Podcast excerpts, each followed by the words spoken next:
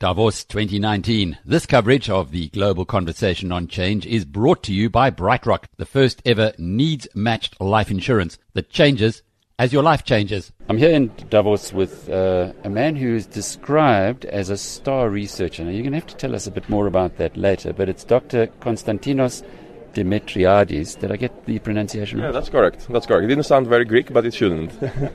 So I'm uh, thirty-six, and uh, I started my uh, my independent group uh, almost two years ago at the Max Planck Institute for Biology of Aging in Cologne, Germany.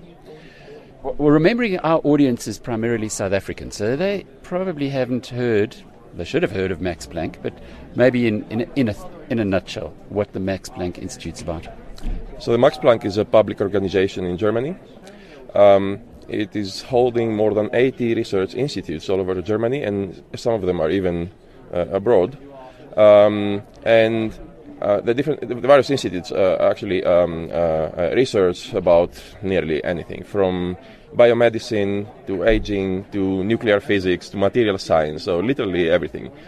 Um, so the freedom that we get as researchers at the Max Planck Institute is amazing, and this is one of the things that um, uh, I really appreciate there. There are no quota. Um, you can, as soon as the, you get the trust and you get a position um, to do your research there, um, you can work on anything that um, uh, really motivates you and, and, and drives your imagination and curiosity, so which is really amazing.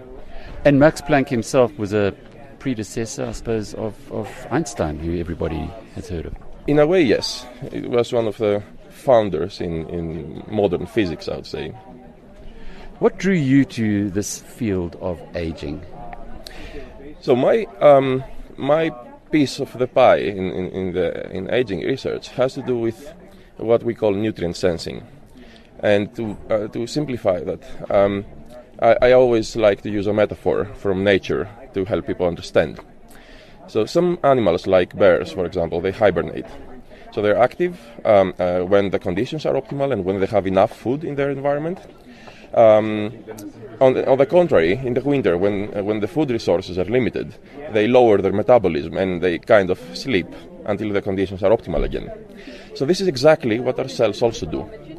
We have trillions of cells in our bodies, and each one of them has very complex mechanisms to sense whether enough nutrients, like food, is available in its environment, um, and to adjust its functions based on the availability of these nutrients. So why is this important? This is important Because, because when these mechanisms uh, are dysregulated, and this happens very, very often in many diseases like cancer, diabetes, uh, but also during aging, um, when this mechanism mal- starts to malfunction, um, this is a major cause uh, of these diseases, and it can drive aging, so that we know very well uh, at the moment. So what we are doing in my group is we are trying to understand how precisely these mechanisms work in healthy cells, and what goes wrong during aging and disease, aiming eventually to identify novel ways, novel, more targeted, more precise ways. So I would say precision is the key word here, um, to be able to understand where we should be acting in these mechanisms uh, to eventually uh, deliver drugs that um, uh, might help people one day uh, against these diseases. So it's almost like uh, reductionism in a way, going down right to the very basics. This is very, very correct. So um, I, I, I like saying quite often that um, um, we have been doing things the wrong way so far, because we have drugs that target these mechanisms, and, and even nutritional habits, so eating less, is definitely good for everyone. Um, however, we're not there yet.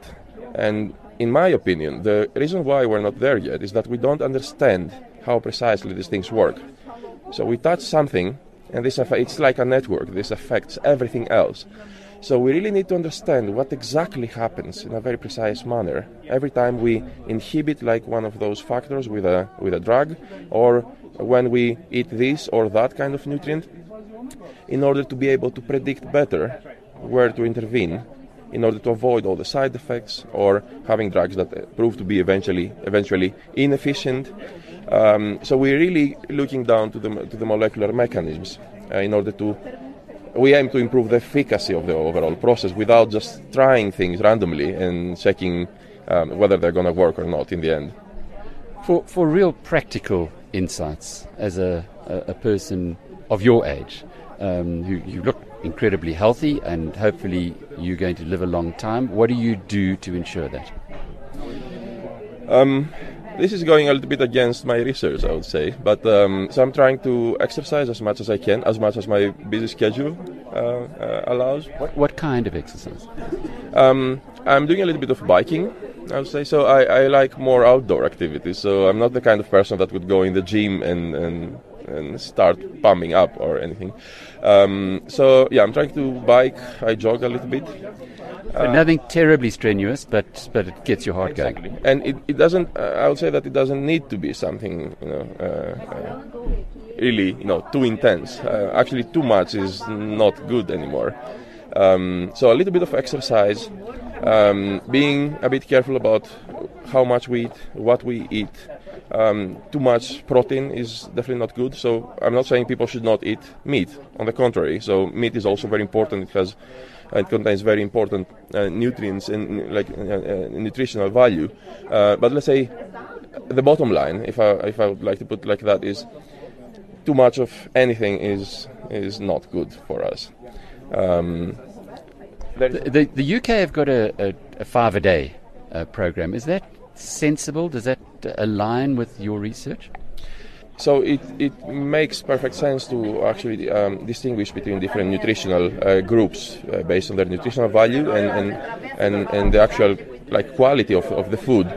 Um, however, things are not that simple. So it doesn't mean, for for example, usually fat is considered bad, but not all kinds of fat are the same. So you can uh, get fat like from olive oil, which is a really great source of fat, and we really need that. Or you can get fried uh, sun oil, uh, which is really like saturated uh, oils that are, it's really bad for your health. So um, I think we need to be more specific in, in the identification of the nutrient uh, groups. It's interesting to see how the world is changing uh, environmentally, uh, or environmental consciousness is now coming uh, to the fore. But the same thing with aging, perhaps because of demographics. Are are we on the right track, though? Because there's a there's a whole lot of pop science which uh, one sometimes has to question. I would say that that this um, really raises uh, the the importance and the, and the necessity for us, the scientists, to act more responsibly, and first of all to um, communicate uh, this research with the public, so that, like you said, there is lots of Um, fake uh, research in brackets, I would say. Um, uh, there are lots of uh, anecdotal stories about what to do to uh, stay healthy and, and live longer. And uh, some of those might even be dangerous for, for people. So it is our responsibility um, uh, to inform the public about our research.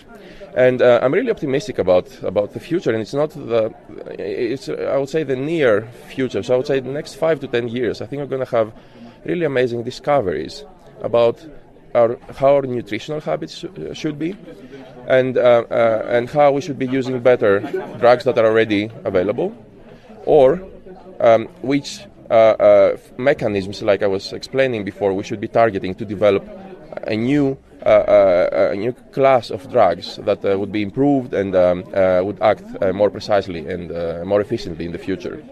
You mentioned a lot about drugs, pharmaceuticals. There's a whole movement that says you should keep them away from your body. I think this is the reason why we live to our eighties today, and we didn't do that in the fifties. So the health system, uh, I know that lots of people try to move back to the nature, and of course this is this is really good, but there are conditions that you really need to treat them with drugs. Um, and and I would say it's very dangerous um, uh, to um, uh, to stick to um, like nat- natural products without having proof that they work. So some of them work perfectly fine, even better than drugs, and it's it's great if we stick to that. However, in some conditions, um, uh, we really need to move to uh, something that, that has been produced by, by, by humans. So this has increased our, our life expectancy from like living up to our fifties uh, uh, to living up to our eighties now. But how do you know, as a layman, how do you know which natural products are good for you? Have you got any tips that you can pass on? let's say, similar to the research that uh, that we're doing on, on testing chemical compounds, which is like the drugs that pharma companies produce, or or even before the pharma companies produce it, like the ones that are in uh, discovery stage. Um, researchers are doing this exactly the same thing with uh, uh, natural compounds. So this is going through the whole process of being tested um, in, let's say, simple systems in the lab and moving to uh, animal uh, uh, systems and going to clinical trials. So all of these compounds uh, would need to go, and do go in most cases, uh, through the same process like uh, chemical compounds do. And where do we find the results of that research? There are publicly available databases like PubMed, for example, um, uh, and others that um, people can um, um, for search for with any kind of keywords, and and, uh, and and these databases only list research that has been uh, through peer reviewing. Um, so, in most cases, at least, in the majority of the cases, the, the results or the, and the data that you can find there are can be reliable and uh, trustworthy. So we have data available, we have more information um, that, than we've ever had in the past, we just need to use it properly. But it hasn't helped us yet with Alzheimer's, um, Parkinson's, uh, those two, I heard them being described as, the, as medicines, two twin monsters. Are you, you're still young, you're thirty-six, are you confident that a cure will be found? I would Sorry, say, in your lifetime? Yes, I would say that... Um, I would like to clarify that although we don't have a, we don't have a cure yet, um, these conditions or the treatment of these conditions has been improved dramatically over the last years. Um, for example, even in uh, Alzheimer's, uh, of course, there is no cure, but people can live longer before developing uh, severe symptoms uh, nowadays, and this is because of all the research and the drug development process. Uh, and there is very, although it's not my field, I have to say, there is really immense research going on at the moment, so I'm very, very confident. I'm not. I'm, I don't want to promise a cure or anything, but I'm very confident that we're going to make great steps in the years to come, also in these directions. Helped, no doubt, by big data. Do you use much of that? We're looking more into the small mechanistic details. So, so we're also um, uh, producing big data from our approaches, but we only do that as a tool to then. So to look at the big picture first and then to focus down to the small details in order to understand how exactly these things work. You mentioned earlier that the Max Planck Institute and uh, and the European Council, who actually brought you to Davos, which you need to talk about in a minute, um, they give you lots of freedom. How does that differ from somebody who, say, is uh, with tenure at a university? Universities are, I would say, in a similar situation, at least in Germany. And in, in most European uh, countries. So freedom in science is, is something super important uh, because it allows you to do your to perform curiosity-driven research. And this is exactly what generates all the discoveries. So you need to be curious and to ask the questions that are not biased in the first place. Um, and, and, and, and this is an amazing environment. Uh, also, I mean, I'm happy that you um, you mentioned the, the European Research Council, the E R C. Um, so all of these organizations like the E R C and, and the Max Planck Society um, give you all this freedom, and, and, and this is a very important step uh, in, in uh, research and in science. So how's it making your life different? What, what are you being able to be curious about, which perhaps uh, would not have been supported by uh, a more a traditional uh, route? Let's say that um, the science that um, that we do uh, has a very strong potential to uh, lead to um, uh, the development of uh, drugs in, in, in the near future, or, or let's say in the next ten years. However, at this stage, this is something that, let's say, most pharma companies would not be interested at all. Um, therefore, you really need organizations like the E R C um, to trust this curio- curiosity-driven research and, let's say, facilitate this development period until you have something that could be readily applicable uh, to um, to the clinic or or interesting for, for the public. Um, so this allows you to uh, do your research until you reach that stage. And this is really amazing. Silicon Valley is very interested at the moment on in aging. There's a there's an enormous amount of investment that's going into it. What is your view on the ethicality, if you like, of that, or or the how that impacts uh, the whole search for truth and search for answers? Usually in that case, people are more interested into having something yesterday, so as as, as soon as possible. Um, and in some cases, that's how things work, but in most cases, that's exactly how things don't work. So. And of course, people cannot be patient. So uh, time is ruthless and doesn't wait for us. So if if if someone or an organization or a person or a, a funding uh, uh, like agency needs to have results, like applicable results now, it's fine to ask for that. But at the same time, people and funding sources and the public need to understand the importance of basic science, because so far we have been working in a trial and error thing, and this is totally inefficient. So uh, I should. mentioned at this point that more than eighty-six percent of the drugs or the chemical compounds that are in clinical trials are doomed to fail. And in my opinion, this is because we don't exactly understand what they do, like the small details. So they either prove to be inefficient or to not to be tolerated by patients due to severe side effects. So the public and the community uh, needs to realize that a future without strong basic research will be simply a future of trials and errors, and this is eighty-six percent errors. Um, so I would say that we need, in the end of the day, a combination of um, funding basic research in order to build um, uh, the foundations of uh, or produce knowledge that can be applied later on, and then invest on, on the, um, uh, the part of the knowledge that seems more promising to lead to the development of uh, new interventions to improve health and, um, uh, and, and aging um, in a timely manner. It's exciting to, to hear this, and it, in the long term one has to be optimistic about the consequences. But what about people who are in their sixties or even in their seventies now?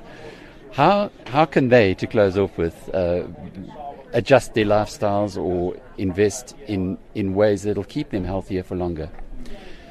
So uh, one recommendation, I mean, we, not ourselves, but uh, um, uh, research has lots of um, uh, data on that now. Uh, staying active is very important. And by active, I mean both physically active and mentally active. It is really clear now that uh, keeping your brains uh, busy um, uh, during aging Uh, it really reduces the chances of uh, um, uh, dementia and Alzheimer's, uh, and same thing for, for, for, for your body. So people staying active, and doesn't need to be really heavy stuff. So just walking uh, a few hundred meters per day or biking a little bit uh, is very, very important for our bodies to stay active. And the second part is nutrition. So avoiding too much protein, too much bad fat. Um, is only for, for the good. Um, and crosswords and Sudoku and playing uh, crosswords, Sudoku, playing the horses. So all this kind of stuff train your brain. So, I don't know, crosswords, Sudokus, um, video games. I mean, everything that keeps your, your brain active, uh, I would say that it's really great, and, and, and the elderly should be doing the, more of that. And, and what about retiring at fifty-five? We we recently published a story which said that uh, if you retire early, you're not likely to live that long. Uh, sorry, if you retire late, you're not likely to live that long. So it, it's confusing. Mm, uh, uh, it's hard to answer this question because I think there are so many parameters that we don't take into account. Let's say a person doing office work retiring at sixty-five is not the same like uh, a lumberjack retiring at sixty-five. Um, and at the same time, someone retiring early, uh, we don't know what they're going to be doing after that. So people, some people have hobbies and travel a lot and stay active, and that's perfectly fine. Some others might um, uh, just retreat and, and do nothing, and this is definitely not good. So I wouldn't generalize. Um, I, I know that uh, we people like to have statistics, and uh, and this is usually quite fancy uh, for, for the media. But um, uh, I would really avoid generalizing. I would like these uh, cases in a case-by-case uh, scenario. Davos twenty nineteen. This coverage of the global conversation on change is brought to you by BrightRock, the first ever needs-matched life insurance that changes as your life changes.